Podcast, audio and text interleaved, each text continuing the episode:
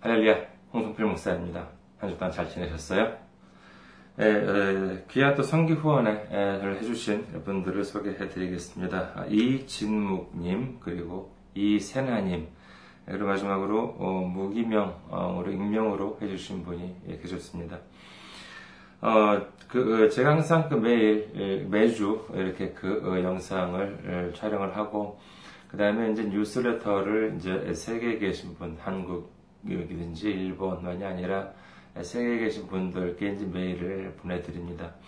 네, 그래서 지난주에는 사실 그 선교 후원에 대한 그러한 내용의 메일을 보내드렸었는데, 이분들께서는 어, 메일을 제가 보내드리기 전에 미리 이렇게 어, 그 전에 이렇게 그 후원을 해주셔가지고 특별히 훨씬 더 감사한 것 같습니다. 감사합니다.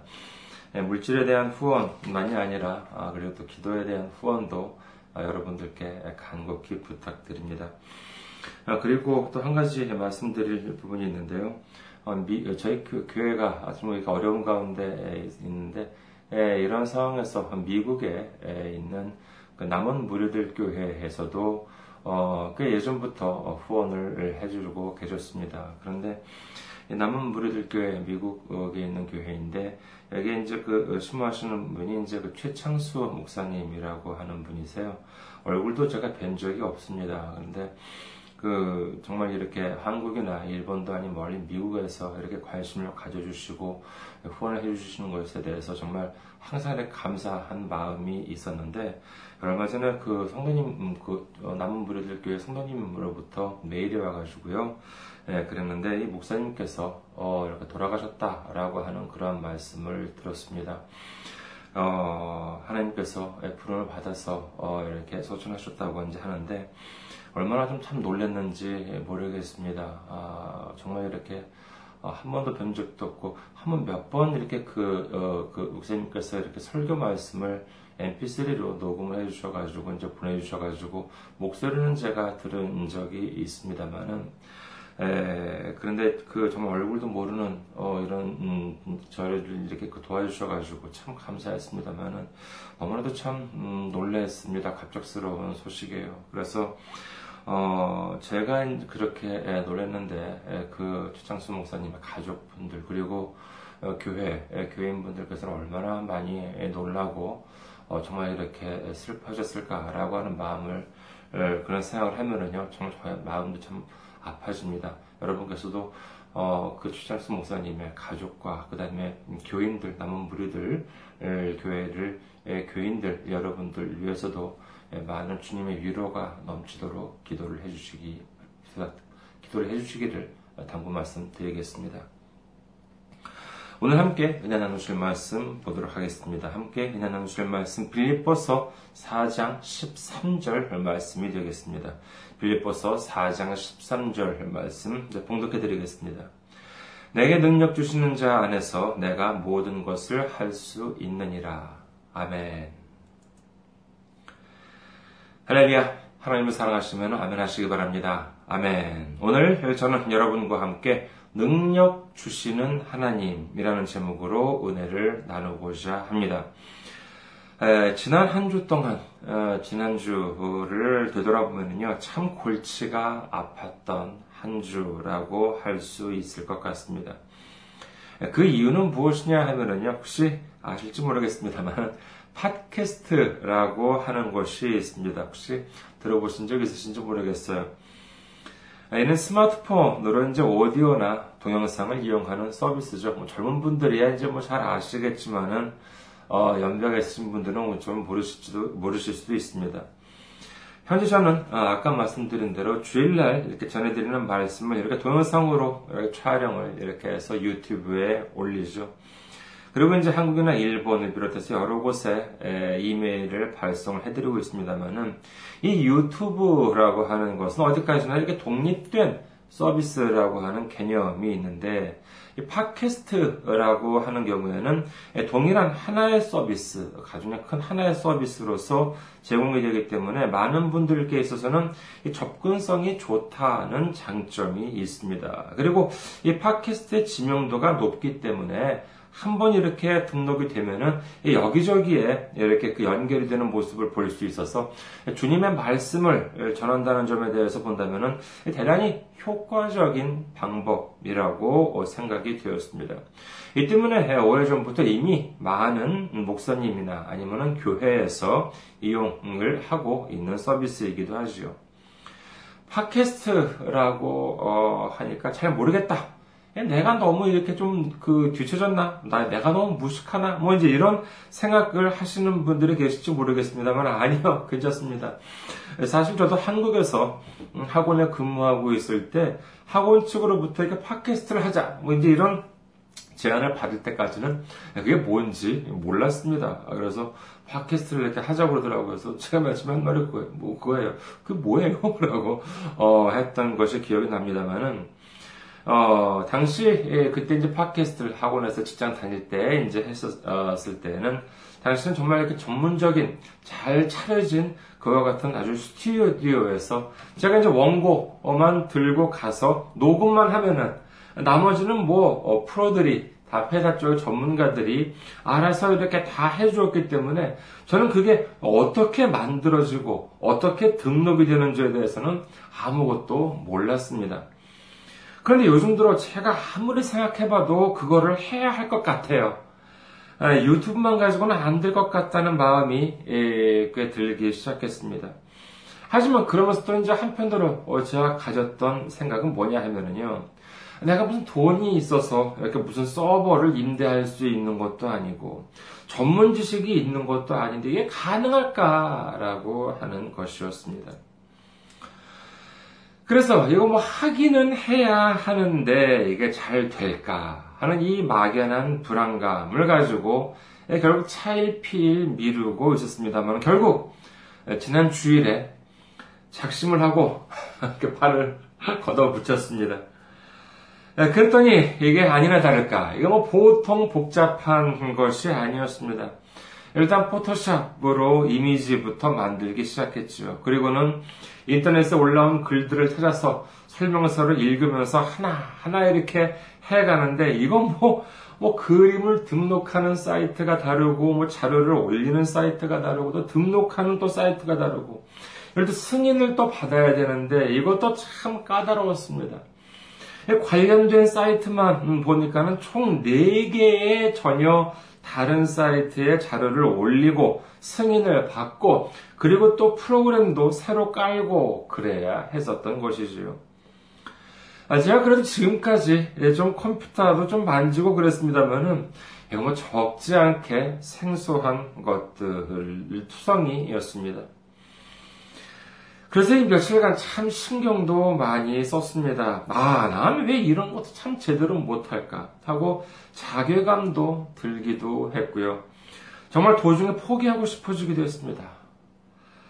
네, 그런데 이게 결국 어찌어찌 해가지고 승인이 됐어요. 자, 이제 승인이 되었다고 하면은 이제 일이 모두 끝난 게 아니라 이제부터가 이제 시작이죠. 저 같은 경우는 이제 새롭게 하나부터 이제 시작하는 것이 아니라 이미 가지고 있는 자료들, 말씀, 설교 자료들이 있었기 때문에 이 파일들을 이제 동영상이었기 때문에요. 근데 팟캐스트는 이제 제가 이제 음성만 올리려고 하니까 이 동영상을 이제 음성 파일로 하나하나 바꾸어 줘야 합니다. 지금 가지고 있는 설교 동영상이 지난주까지 합하면은 총 132회 분 정도였습니다. 이를 하나하나 이제 음성 파일로 바꿔주고, 그걸 또 사이트에 올리고, 그러면서 한쪽에는 또 이제 이 자료를, 자료 내용을 하나하나 또 이제 엑셀을 통해가지고 정리를 해가지고 또 다른 것도 등록을 시켜야 돼요. 제가 말 주변이 없어서 그렇습니다만은 이 과정에서 참 시행착오도 많이 하고 그랬죠. 아마도 이걸 이미 해본 어, 분이나 전문가들이 들으면은 아 그거 별것도 아닌데 뭘 그러느냐 하고 그랬, 어, 그, 생각하겠습니다만은 그거 그거 별것도 아닌 것이지만은 제 옆에 누가 제가 뭐 옆에서 누가 저한테 가르쳐 주는 것도 아니고 누구한테 제가 물어볼 사람도 없고 그런 상황이다 보니까는 참 깝깝했던 것이 사실이었습니다. 그래서 결국 한 2, 3일 정도는 밤을 꼬박 샜던 것 같아요. 그 결과 참 은혜롭게도 어, 지난주 것까지 무사히 등록을 완료할 수 있었습니다. 참 얼마나 아, 놀라웠는지 모르겠어요. 이걸 한다고 뭐 뭐가 당장 되는 것은 아니지만은 그래도 해냈다는 것에 있어가지고 참 감사했습니다. 무사히 132회분 설교를 등록시키고는 저희 집사람한테 자랑을 했죠. 아, 이걸 보라고. 드디어 이제 이렇게 132회 총다 이렇게 등록을 해가지고 이렇게 올려줬다. 이렇게 자랑을 했습니다. 그랬더니만 이거를 조금 보고 난 다음에 저희 집 사람이 대단히 충격적인 말을 했습니다. 어, 무슨 말을 했느냐 하면은요. 이거 일본어판도 있어야 되는 거 아니에요? 그래서 아니 지금 내가 이걸 등록하느라고 얼마나 힘들었는데 그래. 당신이 옆에서 있으면서 계속 봐왔잖아. 내가 며칠 밤을 내 샜는지 알아? 막 이런 말을 하려고 했습니다만은 결국 하지를 못했습니다. 아, 이유는 왜일까요? 예, 그게 맞는 말이었거든요. 이 팟캐스트라고 하는 것은 이렇게 나라별로 이렇게 다르게 되어 있는 것 같아요. 그래서 한국 쪽에서 이렇게 일본어를 등록을 해봤자 일본 사람들한테는 검색이 되지 않습니다. 그러니까 뭐예요? 어, 어쩔 수 없이 예, 처음에 승인을 받은 것부터 다시 해야 하는 것입니다. 그래서 아이고 이걸 또 어떻게 언제 하냐 하고 이제 이렇게 그래도 어떻게 이미 시작을 한 것인데 이것도 이러다 뭐 만약에 또 다음에 하지 그러면 정말 못하게 될 것 같아요. 그래가지고 그래 내친 김에 다시 또 이제 한번 하지 그래가지고 하나하나 다시 처음부터 시작을 해봤습니다. 그랬더니만 이미 한번 해보았기 때문에 이제는 전혀 문제될 것이 없어요. 자료를 만들고 승인을 얻고 파일을 올리고 어, 이를 등록하고 하는 절차가 물론 뭐 필요한 최소한의 시간은 걸렸지만은 처음 할 때처럼 뭐 여러 가지 시행착오나 실수 없이 무, 무, 불과 몇 시간 만에 무사히 다 마칠 수가 있었습니다. 제가 이 과정 무슨 뭐 대단한 과업을 이런 것은 아니지만은요, 이 일을 하면서 느낀 것이 있습니다. 제가 무슨 컴퓨터 그림 프로그램이나 엑셀, 뭐 사운드 프로그램에 대해서 제대로 배운 적이 없어요. 물론 그렇기 때문에 항상 이렇게 기초가 딸리고 여전히 모르는 것도 많이 있습니다. 하지만 요즘 제가 드는 마음이 어떤 거냐 하면은요, 바로 이 순간을 위해서 주님께서 나를 여기까지 인도해 주신 것이 아니었을까라고 하는 생각을 해보았습니다. 예를 들어서 엑셀 같은 거를 보면은요, 어, 떻게 배우게 됐느냐. 예전에 에, 학교를 졸업하고 회사에 처음 들어갔을 때 보면은요. 거기에서 당시 무슨 부서에서 무슨 귀찮은 어, 그, 그, 어, 회계 정산 업무가 있었습니다. 요즘 같아서는 뭐 이렇게 한 뭐, 어, 대학생이 아니라 아, 중고등학생들도 뭐 엑셀을 할 수 있을지 모르겠습니다만은 그때 좀 저한테가 되게 생소했어요. 예, 그런데 이 무슨 뭐 회계 업무라고 하는 것이 이제 그 부서에 있었는데 예, 근데 아주 귀찮은 것이었어요. 근데 그런 귀찮은 일을 저희 상사, 어, 대리나 과장이 그런 일을 하기 좋아하겠습니까? 그러니까 결국 어쩔 수 없이 어, 당시 제일 말단, 제일 신입사원이었던 제가 하게 되었습니다. 참 그게 얼마나 귀찮았는지 몰라요. 그리고 얼마 뒤에 이제 회사를 그만뒀는데 여기에는 뭐 여러 가지 이유가 아, 있었습니다만은 그 중 하나는 분명히 이 엑셀 업무를 하기가 싫었기 때문이라고 하는 것도 그 이유 중에 하나에 있었지 않았을까 합니다. 그런데 문제는 이제 얼마 후에 다시 이제 다른 회사에 들어가게 입사를 하게 됐는데 조금 있으니까는 그 사장님이 저를 불러요. 그러면서 하는 말씀이 뭐냐 하면은 홍석비 씨, 지금 우리 회사에 당신만큼 엑셀을 할 수 있는 사람이 없다는 거예요. 그래가지고 이 회계 처리를 자네가 좀 해주었으면 좋겠다라고 하는 것이었습니다. 참 얼마나 어이가 없었는지 모릅니다. 무슨 혹대라 갔다가 혹 붙인 것도 아니고 참 난감했지요. 하지만 뭐 그것 때문에 또 회사를 나올 수도 없으니 뭐 울며 겨자 먹기로 몇 년 동안 그 일을 하게 되었었습니다. 그러면서 자연스럽게 이 엑셀 쓰는 방법이라고 하는 것을 익히게 되었지요. 그리고 뿐만 아니라 이제 워드를 쓰는 방법이나 포토샵 또는 사운드 프로그램에 대해서도 비슷한 식으로 익히게 되었습니다. 회사에 다니면서 어, 익히게 되는 것이죠. 정말 자의 반, 타의 반, 어, 좀 솔직하게 얘기하면 타의라고 하는 것이 반이 아니라 80% 이상은 되었을 것입니다. 그렇게 이제 정말 아주 그냥 싫은 것을 이렇게 에, 억지로 어, 뭐 이제 회사에서 일을 해야 되니까 어쩔 수 없이 배우게 된 것인데 나중에 생각을 해보니까 다른 사람들은 학원에 다니면서 돈을 내고 배웠는데 저는 꼬박꼬박 월급을 받으면서 배운 결과가 되었던 것입니다. 어디 그뿐인가요? 어, 저는 어, 한국에서는 운전면허도 없었습니다. 서울에 뭐 대중교통이 보통 잘 돼 있나요?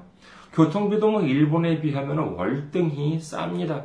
지하철에 버스도 잘 돼 있고요. 조금 급하다 하면 택시를 잡으면 되죠. 뭐 비싼 음, 돈뭐 내 가지고 어, 뭐 제가 뭐 차를 몰거나 할 필요가 전혀 없었습니다. 그런데 지난 2000년에 미국 생활을 시작을 했었는데 아, 뭐 동부 쪽에는 그래도 이렇게 대중교통이 갖춰져 있다고 합니다만은요. 제가 있었던 서부 쪽에 보면은요. 정말 그 대중교통이 뭐 웬만한 데 말고는 정말 도시 몇 곳, 아주 큰 도시 몇 곳 말고는 역시 대중교통이 뭐 전무하다시피 합니다. 그러니 어쩌겠습니까? 결국 면허를 딸 수밖에 없었지요. 어, 제가 이래봬도 운전면허에 있어서는 미국 유학파입니다. 아무런 뭐 거기서는 한국 사람한테 배우긴 했습니다만은요. 만약 그때 근데 지금 생각해 보면요. 만약 그때 운전면허를 따지 않았다면은 제가 지금 이 나이에 이 대중교통이 너무나도 부족한 이 일본 군마현에 와서 이렇게 어떻게 살아갈 수가 있었겠을까라고 하는 생각도 하게 되었죠. 이렇게 하나하나 따지고 보면은요, 어, 일본어도 마찬가지입니다. 제가 처음으로 일본에 올 때는 아직까지 한국이 해외여행 자유화가 되지 않았을 때였습니다. 그러니까 아무나 외국에 나갈, 나갈 수가 없었을 때였지요. 그때 제가 무슨 제 노력이나 뭐 실력으로 일본에 온 것이 아니에요. 그냥 어린 나이에 뭣도 모르고 부모님 따라서 온 것일 뿐이었습니다. 그리고 일본에 살면서 학교에 다니다 보니 일본어를 그래도 이 정도로 어, 하게 되었던 것입니다. 지금까지 제 이야기를 잠시 말씀을 드렸습니다만 무슨 뭐 자랑이라도 되는 것처럼 들렸을지 모르겠습니다만은 조금 생각하시면은 음, 아실 것입니다. 내가 무엇을 열심히 배워서 무엇을 해야겠다 또는 내가 무엇이 되어야겠다라고 해온 것이 아니라 지금까지 이렇게 걸어오다 보니까 이것도 할 수 있게 되고 저것도 하게 된 것일 뿐이었던 것이죠. 일본에서 그래도 몇 년 선교 활동을 하다 보니까는요, 아, 이 사람들이 일본 선교가 어렵다고 하는, 왜 어렵다고 하는지 조금, 아주 조금은 알 것도 같다는 생각이 들었습니다. 하지만 어디 뭐 어려운 게 일본 선교뿐이겠습니까? 저, 지금도 전 세계에서 고군분투하고 계신 선교사님들은 물론이거니와 이 국내에서 목회하시는 분들도 힘들기는 역시 마찬가지일 것이죠. 뭐 그러고 보면은 힘든 게 선교뿐인가요? 외국에서 생활하는 분들도 힘들고 국내에서도 여러 가지 힘든 일들은 많을 것입니다. 하지만 저는 이번 일, 뭐 몇 번이나 말씀을 드리지만은 객관적으로 보면 그리 대단한 일은 아닙니다만은 이번이 작은 일을 겪으면서 느낀 것 몇 가지가 있는데 그 중 하나가 아까 말씀드린 것처럼 아, 이 주님께서는 어쩌면 이 때를 위해서 어, 지금까지 나를 인도해 주신 것이 아닐까 하는 생각이 들었던 것입니다. 내가 무슨 치밀한 계획을 세워서 어렸을 때 일본에 왔던 것도 아니요.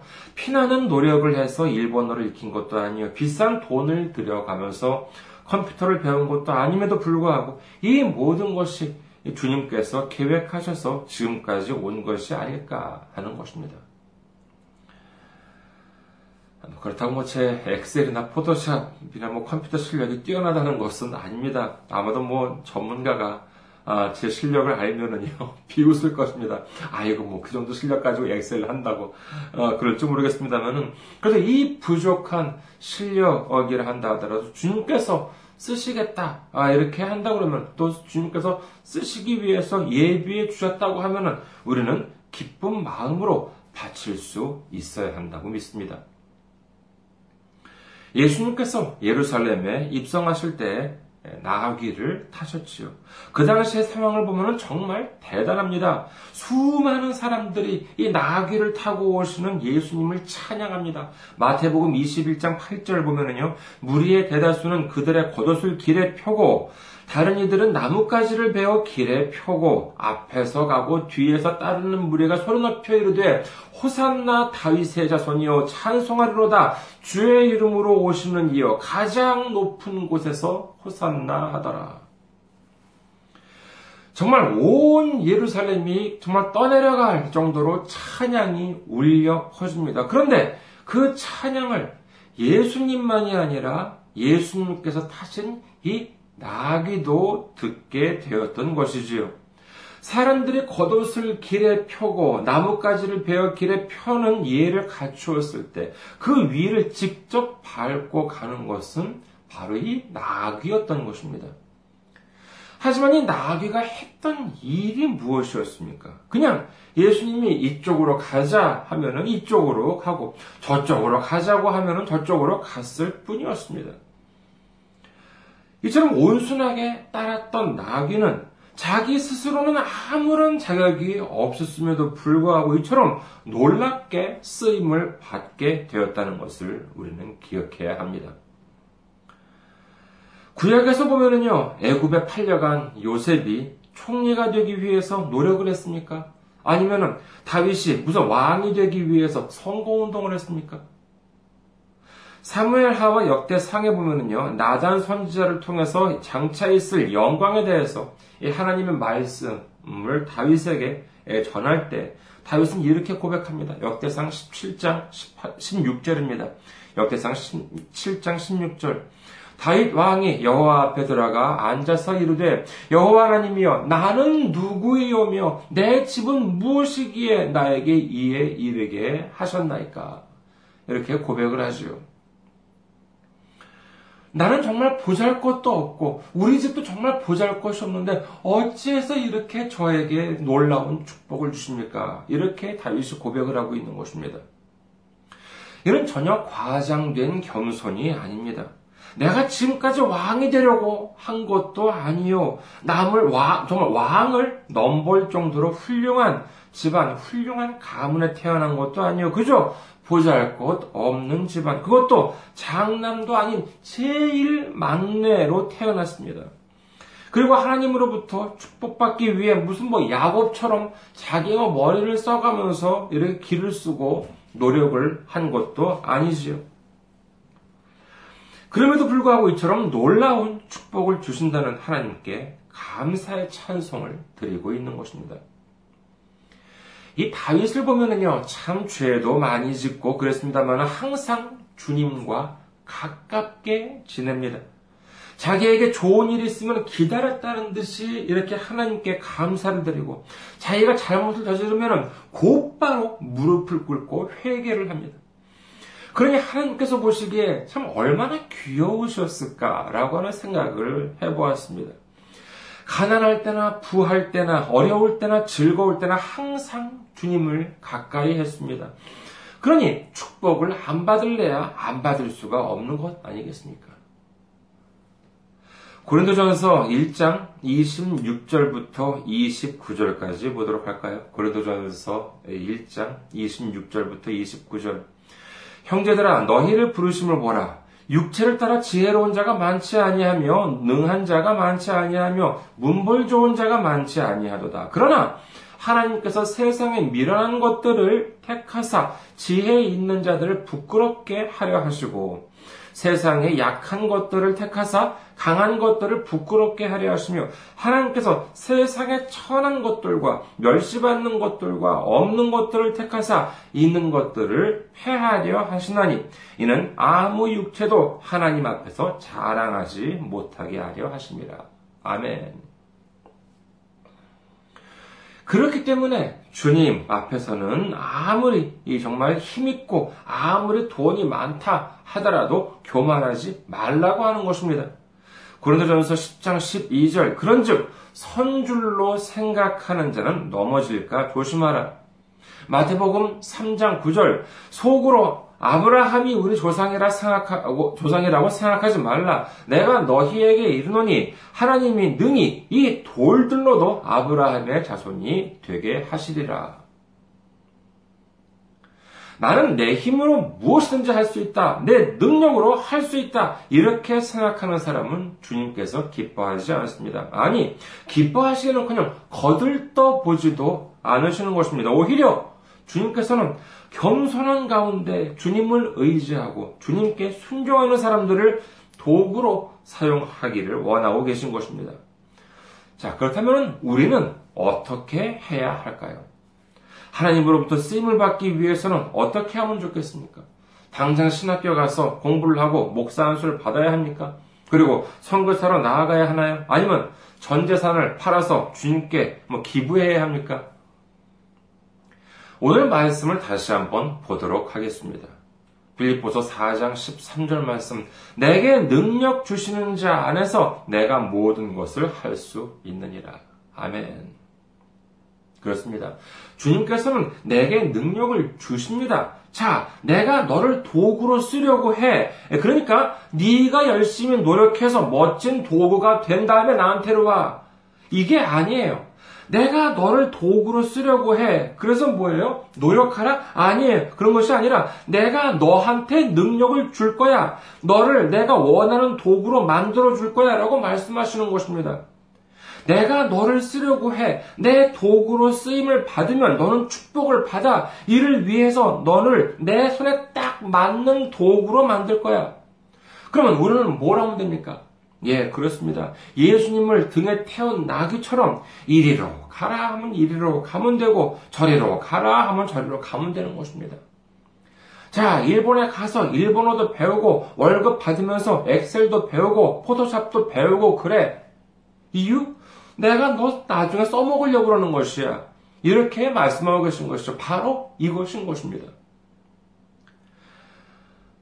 앞서 말씀드린 이 팟캐스트라고 하는 것이 뭐 아시는 분들은 아시겠지만은 사실 이 아이폰을 개발한 미국 애플사에서 운영하는 이 회사 서비스입니다.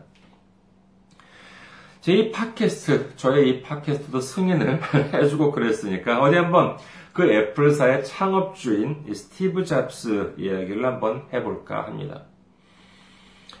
이는 그가 2005년 미국 스탠포드 대학교 졸업식 때 했던 연설 중에 있는 내용입니다만은 이 그 스티브 잡스 이 사람이 젊었을 때 대학에 입학했을 당시에는 집안 사정이 안 좋았다고 해요. 그런데 에, 자기가 또 들어간 학교가 뭐 스탠포드 아니라 다른 학교였습니다만은 역시 그 돈이 무척 많이 드는 학교였다고 합니다. 그래서 자기가 가만히 계산을 해보니까는 자기가 이 학교를 졸업할 때까지 다녔다가는 자기 부모님의 재산이 모두 다 탕진될 것 같다라고 하는 생각이 들었다는 것입니다. 하지만 그렇게까지 해서 이 대학을 졸업해야 한다라고 한다는 것에 대해서 의문을 가졌다는 것이에요. 결국 그는 얼마 지나지 않아서 대학을 그만두었습니다. 학교를 그만둔 그는 뭐 당연히 정규 수업을 들을 수가 없었지요. 돈도 없었습니다. 그래서 그는 그 학교에 있는 그 글자 서체에 대한 수업을 들었다고 합니다. 그 수업은 그 정말 그, 그 당시 자신한테 있어서는 너무나도 큰 감명을 받았다고 해요. 정말 글씨체를 어떻게 그리고 어떻게 나타내고 라고 한다는 것에 대한 수업인데 여기에 있어가지고 정말 자기가 몰랐던 그러한 미학 아름다움, 그 다음에 거기에 대한 역사라고 한다는 것을 정말 이렇게 아주 정말 인상 깊게 에, 들었다고 한다는 것입니다. 하지만 문제가 뭐였느냐 하면은요. 당연히 그 당시 1970년대 초반이었다고 하는데 그 당시에는 컴퓨터도 없던 상황에서 그 시절에 글자 서체에 대한 수업을 듣는, 들었다 하더라도 그것이 자기 자신의 인생에 있어서 어떻게 도움이 될 것인지에 대해서는 전혀 예측할 수 없었다고 고백을 합니다. 하지만 그로부터 10년 뒤에 그가 컴퓨터를 개발을 할 때 바로 그 옛날에 그 학교에서 들었던 글자 서체에 대한 내용이 생생하게 되살아오더라는 것이었습니다. 그래서 당시 그는 컴퓨터를 개발을 할 때 그 컴퓨터 안에 다양한 서체에 대한 지식을 응용을 한 기술을 넣을 수 있었다고 하죠. 그리고 이 컴퓨터는 마침내 어마어마하게 판매를 하게 되는데 이 컴퓨터가 바로 그 유명한 맥킨토시 컴퓨터라고 한다는 것입니다. 그래서 지금도 보면은 여전히 그 윈도우가 아니라 이 맥킨토시를 고집하는 출판사도 아직까지 많이 있을 정도입니다. 그 인쇄하는 데 있어가지고 윈도우랑 다르다고 해요. 그 글씨의 그 완성도든지 그 인쇄했을 때 그 품질이라고 한다는 것이 차이가 아직까지도 난다고 합니다.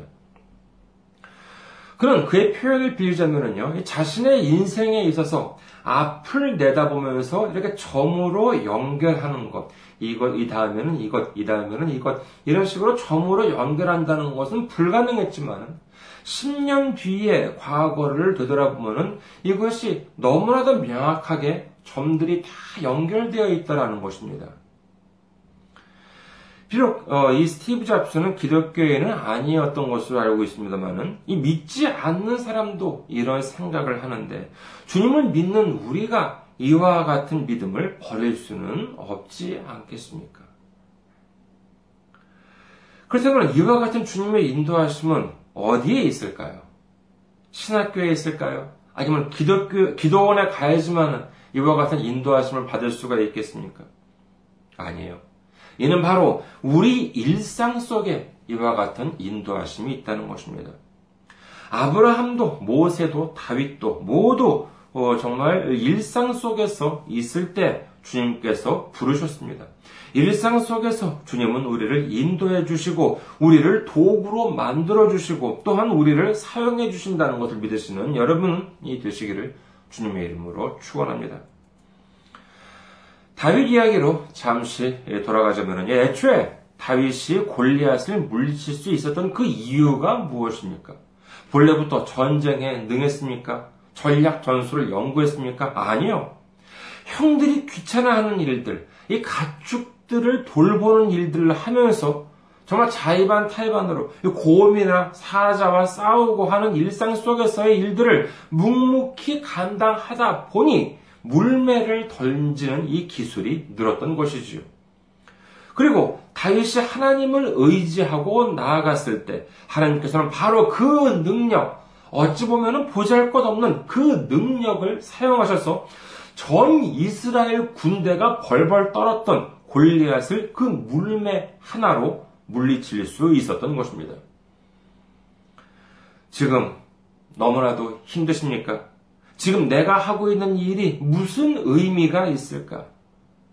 이렇게 생각이 들어서 정말 힘이 빠지기도 하십니까? 그러나 그럴 때일수록 주님을 의지하시기 바랍니다. 반드시 주님께서 인도해 주십니다. 주님께서는 특별한 장소가 아닌 바로 우리가 지금 있는 우리 일상 속에 임하십니다. 지금 이 순간 아무리 값진 일이라 한다 하더라도 아무리 돈을 많이 벌 수 있는 일을 한다 하더라도 주님께서 인도해 주시지 않는 일이라면 주님께서 기뻐하지 않으신 일이라면 아무런 가치도 없어집니다. 하지만 주님께서 허락하시고 주님께서 함께 해주시는 일이다라고 한다면요, 이는 나중에 반드시 주님께서 크게 써주실 것이라고 믿습니다. 우리는 순종하면 됩니다. 사람한테 순종하는 것이 아니라 주님께 순종하기만 하면 되는 것입니다. 주님께서 인도해 주십니다. 주님께서 인정해 주십니다. 주님께서 능력을 주시는 것입니다. 지금 힘들더라도 낙심하지 말고 좌절하지 말고 주님과 함께 동행하고 주님께서 주시는 능력으로 말미암아 주님으로부터 크게 쓰임 받는 우리 모두가 되시기를 주님의 이름으로 축원합니다. 감사합니다. 한 주 동안 어, 승리하시고 건강한 모습으로 다음 주에 뵙겠습니다.